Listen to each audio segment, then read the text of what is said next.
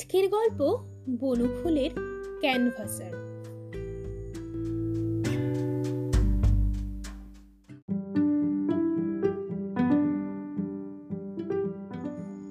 কলহের মূল কারণ অবশ্য কাত্তায়নী কাত্তায়নীর বাক্য স্ফুলিঙ্গ যখন ভৈরবের চিত্ত বারুদে নিপতিত হইয়া অন্তর্বিপ্লব ঘটাইতেছিল সেই সময়টিতে ক্যানভাসার হীরালালের সহিত যদি ভৈরবের দেখা না হইত, তাহ হইলে এই কাণ্ডটি ঘটিত না।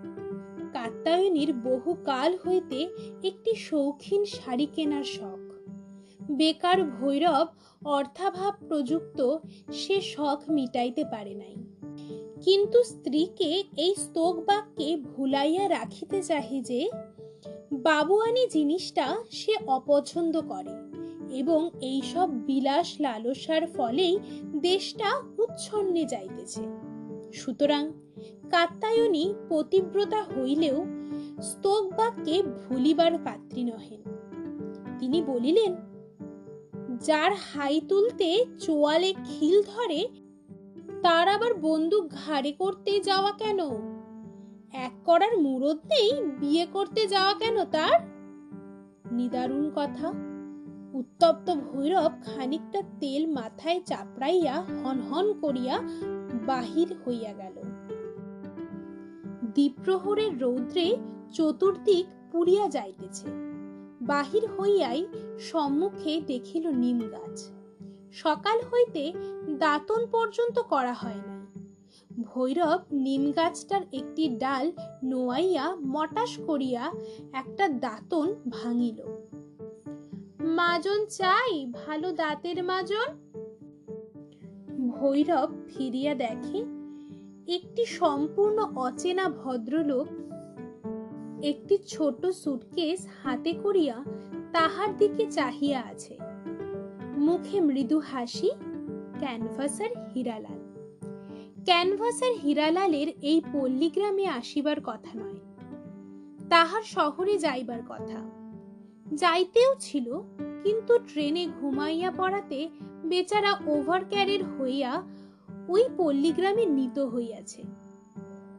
সন্ধ্যার আগে ফিরিবার ট্রেন নাই, যদি কিছু বিজনেস হয়, এই আশায় বেচারা দুপুর রোদেও চতুর্দিকটা একবার ঘুরিয়া দেখিতেছে। বিস্মিত ভৈরব কহিল, আপনি এখানে কোথা থেকে এলেন মশাই?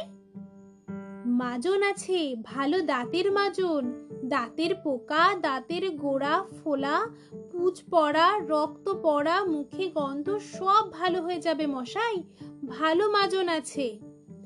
তা তো আছে, কিন্তু আপনি এলেন কোথা থেকে?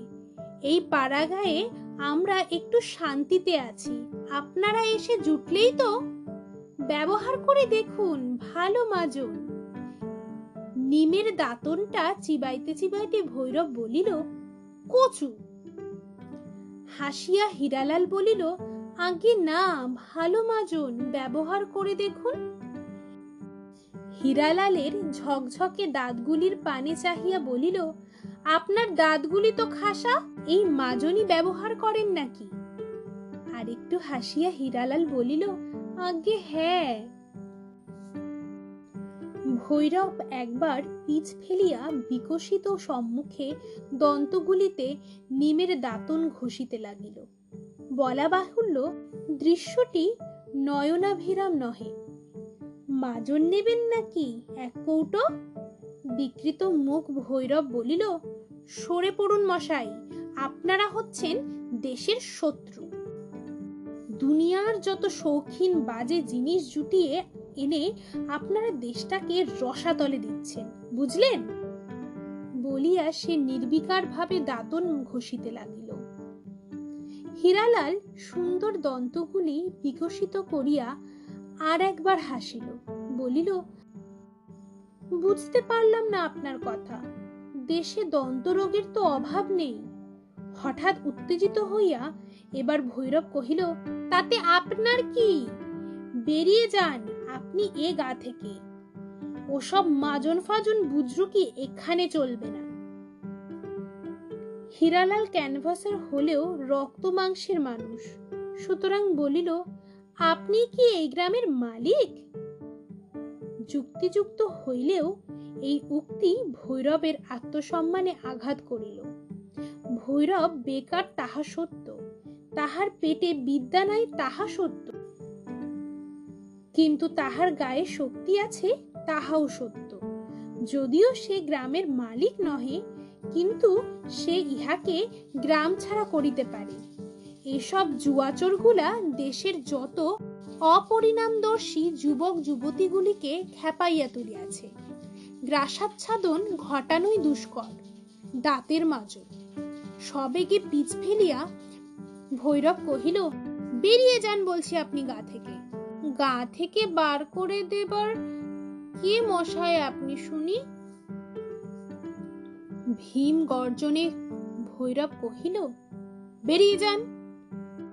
আপনার মতো ঢের মিয়া দেখেছি মশাই। ইহার পরই কিন্তু ভৈরব ছুটিয়া গিয়া হীরালালের গণ্ডদেশে প্রচণ্ড এক চপেটাঘাত করিল। ভৈরবের ব্যবহার আশ্চর্যজনক সন্দেহ নাই, কিন্তু তৎপেক্ষা আশ্চর্যজনক আর এক কাণ্ড ঘটিল। চর খাইয়া হীরালাল সঙ্গে সঙ্গে ফোকলা হইয়া গেল।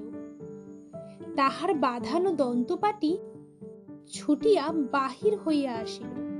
স্তম্ভিত ভৈরব তাহার কালো কুচকুচে গোফ জোড়াটার পানে চাহিয়া আছে, দেখিয়া হীরালাল একটু হাসিয়া বলিল আগে হ্যাঁ ওটাও।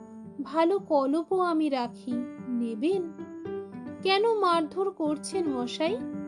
গরিব মানুষ, এই করেই কষ্টে সৃষ্টে সংসার চালাই। বুড়ো বয়সে উপযুক্ত ছেলেটি মারা গেছে। হতবম্ভ নির্বাক ভৈরবের বাক্যস্ফূর্তি হইলে সে বলিল আচ্ছা দিন, এক কৌটো মাজন।